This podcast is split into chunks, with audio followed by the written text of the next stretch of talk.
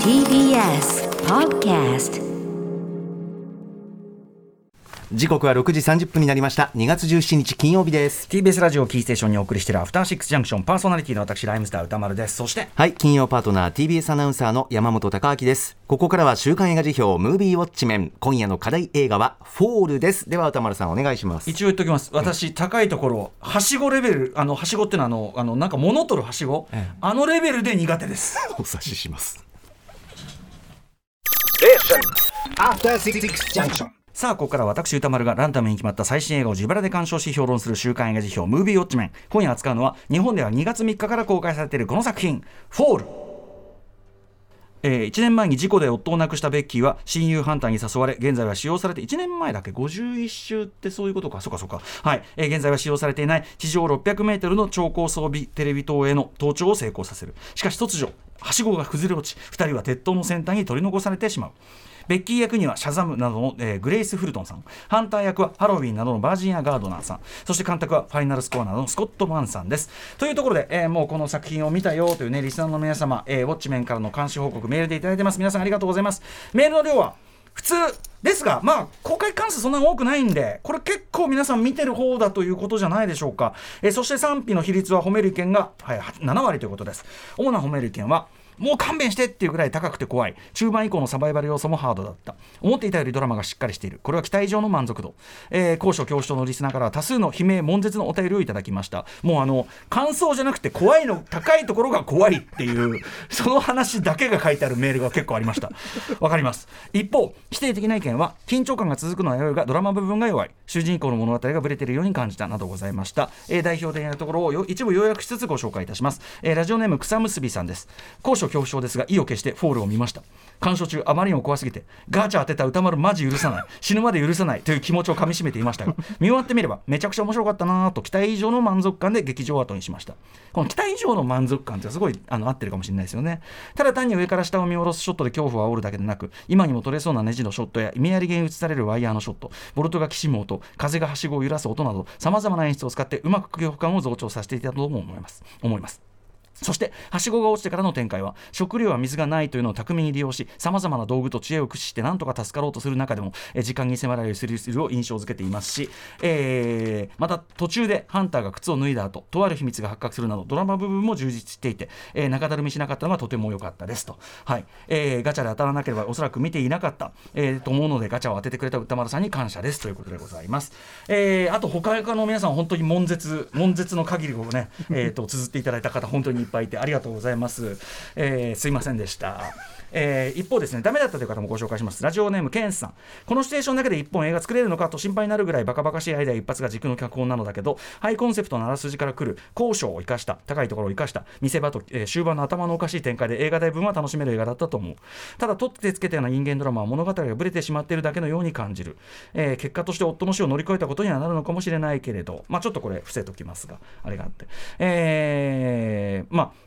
えっと、親友の話も父親の言葉も死人に口なしを言うことに素直に肯定されすぎているように感じる、えーというようなね。でたとえ言ってることは正しくても傷ついている娘にデリカシーのない接し方をしていた父親が全肯定されて脱出のモチベーションになるのはこの映画内だけでは説得力が描ききれていないし、えー亡くなってから1年塞ぎ込むほど愛していた夫より、えーこんな状況に陥る原因になった親友の方が主人公の中で信頼に足る理屈がなく結局主人公にとって何がと大切だったのかよく分からなくなってしまったように感じた。個人的には加点と減点をプラスマイナスしたら70点満点で65点くらいには落ち着いたかなと思うだけど映画のどの部分を評価するかという点において0点という人も120点という人もいそうな作品ではあったというケンさん。あとね、まあ、あと例えばコーラシェイカーさんもそのえっとなんていうかなえっと緊張感というかその、まあ、アクション描写というのかなそういうところは、まあ、絶賛していただきつつ、えっとやっぱりその物語面、えーちょっとパッとしないなという印象ですと書いていただきつつ、あのまあ、読みがやっぱ面白かったですね。えっ、と、ダメ男と別れて男親に帰る話に見えますし、本当にそういうことが描けたかったのと疑問が残りますと。はい。えーというようなことを書いていただいて、なるほどなという感じもしますが、まあ、これに関してストーリーの読みというか、その点に関しても、後ほど私の考えも述べさせていただきたいと思います。ということで、えーフォール、えー私もですね、新宿バルトナインで、え2回見てまいりました。はい。えーまあ、小さめのスクリーンでしたが、ね、中高年男性、えー中心に、平日昼にしてはまあまあ人はいた方だと思います。ただし、劇場用パンフ販売なし、制作なしという、ちょっとかわいそうな扱いだと思います。しかし、この映画こそ、えーある程度以上の大きさのスクリーンとスピーカーがある映画館でないと。つまり要は没入度を高められる状態でないと本当の意味で見たことにならない。逆に言えばお近くの劇場で公開されているこのタイミングで絶対に見ておくべき一本だとまずは断言させていただきます。後から配信だのソフトだのテレビなので見てどうこう言,、えー、言い出している奴らは全員何も分かってねえというふうに断言していいです、えー、なぜならば本作の非常に卓越した超高いところは超怖い表現。もちろんねそここそが本作で最も大事なところなわけですけども一定以上の大きさのスクリーンを前にしてこそ十分に体感できるものだから。そしてそれは、えー、極めて的確な撮影演出そしてポストプロダクション編集などね、えー、ポストプロダクションによって実現されたものと言えるし同時に同じく的確なドラマ的計算によって106分の劇場用長編映画それもジャンル映画ね低予算のジャンル映画として過不足のないストーリーテリングの中にうまく組み込まれねあのアカデミー賞作品賞を狙ってるわけじゃないんですよ、うん、そういう映画の中の中のそのなんというかこう語りの効率の中にうまく組み込まれそれゆえより劇的な効果、ね、物語とかうまくこう、えー、相乗効果を上げてるからこそあのこのスリリングな描写もより劇的な効果を増しているというものでもあって。つまり、えー、本作「フォール」はですね高いところで立ち往生という、まあ、ワンアイデアを単に出落ち的ギミックに終わらせず最大限映画的に膨らませてみせた、えー、この作り手としてはね最大限膨らませてみせた。比較的低予算のジャンル映画、まあ、一応300万ドルということなんで、はい。えー、としては実は娯楽映画としてかなりしっかり丁寧に作られた。意外なまでに上等な一本といえ。えー、こういう映画こそにこそ映画館で皆さん出会っていただきたいと私としては切に願うということで非常に強くプッシュしたいと思います、えー、こういうワンシチュエーションワンシチュエーションのサあのサバイバルも。特にまあ2003年のオープンウォーターの大成功以来ですかね。すごく増えて今やスリラー映画の一大ジャンルになった感があります。ちなみに本作のプロデューサー陣ジェームズ・ハリスさんとマーク・レーンさん。これもともに海底47メートル。やはりワンシチュエーションサバイバルもの、えー、で成功を収めた方々です。で、えー、まあ要は低予算で一定の面白さが確保しやすいっていうことですよね。これねこのワンシチュエーションサバイバルものは。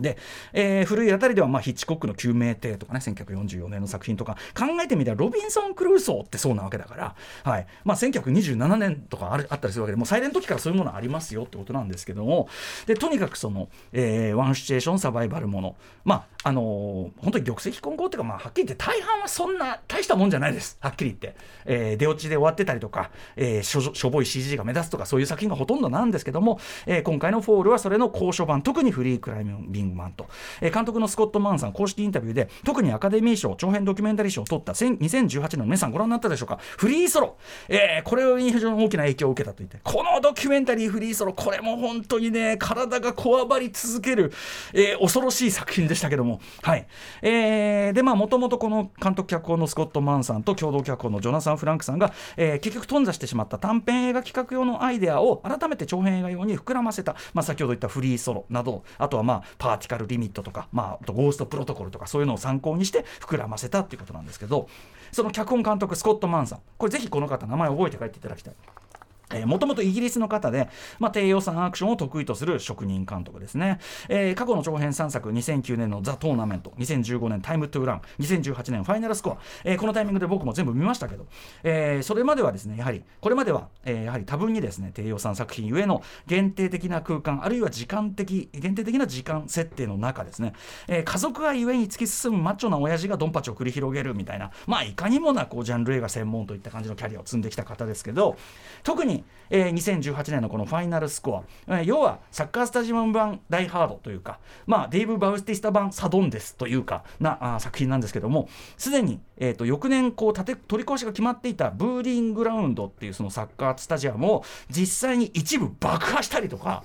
してですね要はその露骨に CGCG してない。もちろん一部そういうね修正とかに CG とか使ってますけど露骨に CGCG してない。リアルにこだわった撮影スタイルが確かに話としての目新しくなさを大きくカバーする、えーと、緊迫感リージョン感スリルをもたらしていてですね。そのそういうこうリアルへのこだわりっていうのはまさに今回のフォールで、えー、遺憾なくさらにこう進化した形で発揮されてるかなというふうに思いますね、えー、ちなみにそのファイナルスコアね、まあ、のなかなか面白い。あの RRR でもおなじみのレイ・スティーブンソンとかも出てきたりするんでね、はい。まあ、ちょちょっと今見るとんっていうようなところもあったりしますが、まあ、ジャンル映画としては十分面白い作品だったりしました。あと今回のそのフォールとの関連で言うならばジェフリー・ディーン・モーガンさんね。もちろんウォーキングウォーキングデッドのニーガンというね、えー、役とか。あとはウォッチメンのコメディアンとか。このコーナーで言えば2 2017年5月16日に扱ったノーエスケープ 10A の国境での移民ハンターとかとにかく、えーと、おっかない頭のおかしなおっさん役、えー、が非常に印象的なジェフリー・ディーン・モーガンさんですけど、えー、スコット・マンさんに限ってはですねタイム・トゥ・ランそして今回のフォールとあくまで家族思いのいいパパいい人としてジェフリー・ディーン・モーガンを扱うのはトム・スコットム、スコット・マンさんだけっていうぐらいのそこもまあちょっと独特のスタンスでありますよね。はいということで、えー、そんなアクションスリラー職人スタントマンさんですが、まあ、本作「フォール」はですねそんな見せ方の的確さ無駄のなさあるいはその女性が主人公という一応の新境地という点で明らかに一段階上の僕はあの監督のもう明らかにぶっちぎりの最高傑作だというふうに思います、えーまあ、さっきから言ってるようにですねとにかく高いところ怖いの見せ方が実にうまいわけですね。これも見た人みんなこれは言うと思いますが冒頭タイトル出る前アバンタイトルからすでにその手腕というのは発揮されておりまして、えー、グレイス・フルトンさん演じる主人公のベッキーと、えー、夫のこのダンってこれ演じてるのはメイソン・グッディングさん。これあのキューバ・グッディング・ジュニアの息子ですね、えー、夫のダン。そしてバージン・アガードンさん演じる親友、まあ、悪友って感じですかね。のハンター。この3人が、まあ、目もくらむような岸壁に素手で張り付いて、まあ、フリークライミングしてるわけですけどここでですねおそらくドローンによる空撮でぐるっとこう回り込みながらこう岩に張り張り付く彼らの小さな小さなこの姿でっかい岩に張り付いてる小さな姿を捉える。この際にですねこういうとこがやっぱうまいなと思うんですけども画面の奥にかなり遠くの下の方にですねあのやっぱりこう小さく見える道みたいなのが見えるんですね。それがちゃんとそこを映り込んでるからあのどれだけ高いとこかっていうのがやっぱり一瞬でこう分かる。つまり我々本能的に一瞬であここは危ないっていうのが分かるようになってるわけです。ちゃんと、えー、本能的に、えー、理解し恐怖に身をこばらせこわせることになるわけです我々はね。このようにですね高所にいる主人公たちの危険さを際立てるために、えー、っと常に何らかの高さを実感させる高さを意識させる絵的なもしくは音もそうですね。音的な仕掛け。とにかく何か高さを実感させる仕掛け一工夫が常に殺されているわけです。絶え間なく。えー、例えば時に、まあ、主人公たちを上から捉えて地表とのまあやっぱりとんでもないこう距離っていうのを見せたりこう上からのショットすごく印象的ですよね。だし時には、えーと、かなり距離をとって主人公たちをポツンと小さく捉えて、えー、上にも下にも空間が広く空いてるわけですね。そのよるべなさ。で要するに単純にその画面内で見るだけでも高さを具体的に感じさせるわけですよ。結構引いてるから。いや結構高いな現状でみたいな。すぐ下が地面だとしても結構高いみたいな。そんぐらいの見せ方をしたりとか。あの手この手でですねどれだけここが高いところで危ないのかというのを観客に体感させ続ける作りになっていると。で、まあ、とにかくこのアバンタイトルだけでもですね、例えば主人公グレイスがですね、夫側のちょっと切れ目がある岩にジャンプする瞬間のまさに息を飲むような一瞬をうまくこう映画として切り取ったこう編集がすごくうまい、えー、その呼吸の高みさ、もっと有名な監督でこういうとこを撮るのもっと下手な人いくらでもいるんですよ、本当に。あのダークナイトライジングなの飛び移るとことか本当にねとか思うんだけど、えー、で僕は思わずですね、えーと、劇場の座席であっと小声で叫んで足をこうやってガッて突っ張ってしまったまさしく空中に放り出されるような瞬時の悲劇みたいに至るまでですね。でそこでズバリタイトル「落下」って出るところまでですね。本当にあのすでにもうアバンタイトルタイトル出るところまでもう手汗びっしょりなわけです。はい。えー、でまあこのアバンタイトルもちろん映画全体のその強強力なつかみになっているだけではなくてですね本題となるその625メートルものひょろ長い鉄塔、えーまあ、実在するモデルがあるそうですけどもそんなところになぜわざわざ登るのかというですね。特に主人公、えーと、ベッキー側の動機づけその根拠となるシーンでもあって、えー、観客の感情移入をよりスムースにしてる。ただただ無茶やってるやつらがひどい目にあったんだったらそれ自業自得だってことになっちゃうんだけど彼女にとってやっぱりこれに挑戦する意味があるんだってことをちゃんとね物語的に動機づけてる。まあプロの仕事だなっていう感じだし。そういう手堅いうまさで言えば主人公とベのベッキーとその悪友ハンターが塔の近くのダイナーからついに出発という直後に用意されているあのいわゆるヒヤリハットな事態。すで、えー、にご覧になった方お分かりの通りこれ単にその場をつなぐためのショック演出ではなくてですね、えー、実はクライマックス手前にある重大な展開の伏線にしっかりなってたりするんですね。いやー丁寧な仕事なんですよやっぱりね。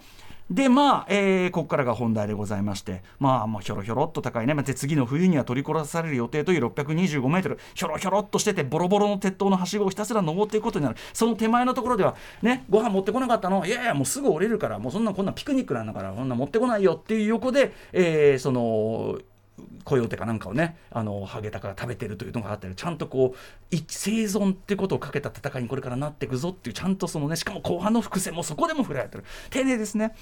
でですねまあはしごをひたすら登っていく。やってることはえー梅津和夫の超名作「私は慎吾」前半の歴史的名シーン東京タワー登頂あの下りそのものですね。しかもこっちはあれより高さほぼ倍なんですよ。というね。でまあ、とにかくこのはしごを延々と登っていく絵が、えー本当にこういうところをこのように登っているのをそのまま撮っているだけにしか見えないほどむちゃくちゃリアルなんですよ。全く作り物っぽさが見えないんですよとにかく前半。ここが本当すごいどうやって撮ってるんだっていうふうに本当に何度も思いましたけど、えー YouTube で見られるメイキング動画や公式プロダクションノートなどによればですねこれ当初は僕も最初こうやって撮ってるのかなと思ったのはマンダロリアン以降のねあの LED ボリューム周りを LED 高精度その LED の壁で囲んでやるとかなあそうやってやってんのかなって一瞬思ったんですね。あるいは最新の VFX 技術、まあ、すごくよくできた CG、まあ、もちろん一部 CG ブリブルーバックで CG とか使ってもいますけどもでもこれを使う全面的に使おうかと思ってたけど予算がなくてやっぱそれをやるには。結局ですねどうやってやってるかっていうとちょちょうどいい高さの山を見つけてとにかく山のもともと高い山だからもともと高い山の上に20メートルのと1.5メートルそれぞれ撮影用と別用の20メートルのと1.5メートル用の5メートルの本当の鉄塔とはしごのセットを作り本当にそこに登って演技してるのを撮ってるってことです。これですね撮影監督のマクレーガーさんの、えー実際に撮影し太陽を適切な位置に配置さえすれば他には何も必要ないという彼のその心情ルールのもと撮ってる。だからある意味むちゃくちゃ高い場所を登っているということは本当にやっててるから本当に高い位置で高いはしごを登ってるからこんなにリアルってことですね。えーただしその分実際の自然環境の厳しさにもろにこうさらされて大変だったようです、まあ、大量の虫が出たりとか嵐に雷が来たりとかはっきり言ってあの撮影してない時のメイキングの方が環境過酷でした。みたいな。でその中で本当にはしごを上り下りしてるこの演者2人のハードさもうただごとではない。もうもうすごい日焼けしちゃって大変なことになってるわけです、えーあとまあその中盤以降の主な舞台となる頂上近くの,、まあ、あの踊り場っていうか狭い丸いね空間。そこに2人してこう狭いところにいるしかないんですけど、えーそれを模したセットを監督のうちの裏庭に作って2人でどう動くべきかそれが合理的かっていうのをシミュレーションと訓練を重ねてやった。この辺りも YouTube と見られたりするんでね。はい。ってことです。なんなんですね。であとはやっぱりその先ほどから言ってる絵的な工夫だけではなくメールにもあった、えー音ですね。鉄塔のビスとかワイヤーとかがガタガタガタピシーピシーピシーピーとかこうこう鳴っていること自体がですねこれ U ボートっていうですね U ボートあれはあの鉄のきしみが水圧その兵所で水圧に押しつぶされるんじゃないかどんどんどんどん深めにする。でギギギギギギギで途中でビスがボーンって飛んだりしてそれでこう水圧の恐怖っていうのを U ボートは表現してましたけどあれのこう交渉版っていうかギギギギギギギギってこうビスとかそういうのがこうもう悲鳴を上げてる。それがこうあもうこのこう鉄は限界なんじゃないかって感じを示すというね、はい、U ボートのあの演出と交渉版っていうふうに私は思ったりしました。えーでまあねまたその行きはまだ調子こいてるわけです。特にその悪友のハンターは。よせばいいのにああいうことやるやついるんだよね。ウェーイガタガタガタなんて。もう俺ああいうことやるやつ大っ嫌い俺あの時点で絶好ですけど。もうイニシェリントです。あの時点でイニシェリントのせいお前絶好絶好絶好。もうもうないないないない。お前とはないないない。感じなんですけど。ガタガタガタってやったらまたねもう案の定みたいなことになって。で、えー第1幕目いっぱいまだ調子2人が調子こいて写真とか撮ってるくだりだけで僕一生分の手汗かきました本当にもうあのむしろねこのねえっと事態がこう本格的に深刻になる前の方があいつら調子こいてるから危なっかしいのよだからむしろ前半の怖さってのもある確かに。で、えーまあ降りましょうさあ降りましょうってなった時ね、まあ、当然おこうはしごを順繰りに降りていこうとするんだけどさっきウィーってやった時にガタンって落ちたらそのもうビスが外れちゃったネジが外れちゃったところのところのはしごからグググググっとこう皆さん分かりますか煙突にひっついてるはしごにこうやって降りようとしたらそのはしごごと後ろにグググググってこうなるという私ああいう夢よく見るんです。えー本当にギャーっていう。はい、えー、まあ、はしごも落ちてしまって、さあ、どうするかという、まあ、ここから先はもうね、ぜひ皆さん、えーぜひご覧いただきたい。とにかく、まあ、電波も届かないし、連絡の取りようも助けの求めようもない立ち往生すると。で、本作、僕はですね、これも美点だと僕は思います。えー要するにですね、どうしてもこう、段取りっぽく、かったるっぽくなりがちな、救出ってのをゴールに設定せずですね、外部に助けの声が届くかどうかってところをゴール設定をしてるわけです。要するにその連絡が届いてみんながわーってきてでそこからヘリなのか何なのかでやるってそれはもう段取りじゃないですか。だからあの段取りは省いていると。それによってすごく作りがタイトになっただけではなくですね。これねえっと、物語的な構造として主人公のその、えー、ベッキーはですね、えー、夫を亡くしてから生きる、まあ、希望気力をなくし人を遠ざけて暮らしていたそういう主人公が極限的なその経験死の淵に一旦立つことで、えー、まあえー、まずはその夫への過度の精神的依存を、まあ、やむなく振り切ることになり、えー、ここにこうちょっとひねったシスターフードテイストが入るのもいいスパイスになってると思うんですよね。でそれちょちょっとこうあっそうくるってかなり意外な作劇が1個入ってますんで。これもなかなかいいツイスト。ちょっと想像してなかった方向のツイストがあるしなんか僕はそのシスターフッド的な描き方としてちょっとピリッとスパイスもある。甘いだけじゃない。でもやっぱり確かにそこに友情とその友愛がちゃんとある。その関係性というのがちゃんと2人の演技力とかもあってですね。そこもすごく良かった、まあ、それによってまあ夫への過度の精神的依存をまあやむなくではあるけども振り切り。そして生への意思を取り戻しここの野生対決。これもすごくねは良かったですね。さっき言ったそのもう睨み合いどっちが強いか目にもの見せてくれるっていう生への意思を取り戻しそして最後いいですか？その事後事前には人を遠ざけて暮らしてた主人公がついには人とのつながりこそを強く持ってつまり連絡を取りたい連絡を取りたいっていうことがゴールになるっていうのは、えー、物語テーマ的な一貫性僕はすごくあのめちゃくちゃあると思ってますこの作りは。連絡を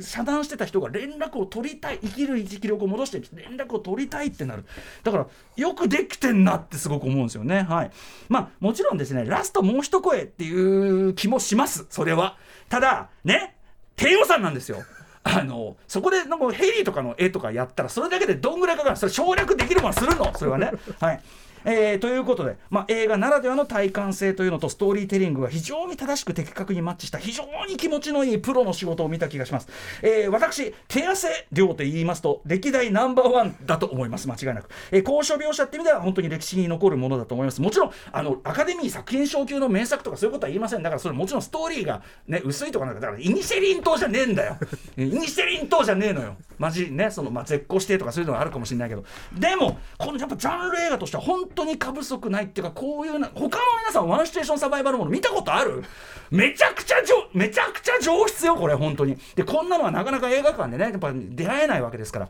えー、今映画館でやってるうちに今映画館で語ってたのはすごいラッキーな幸福なことだと思ってください。やってるうちにぜひ映画館できるだけ前の方に席取ってはい、えー、ウォッチしてください。ああ怖かった。さて、えー、来週2月24日にムービーウォッチメンウォッチする候補作品7作品を発表します。結構ビッグタイトルが多い。ということで、えー、まず最初の候補はこちら。アントマンワスプクワントマニア、続いてはこちら。別れる決心。そして3つ目はこちら。出たポール・バーホーベン最新作ベネデッタ4つ目。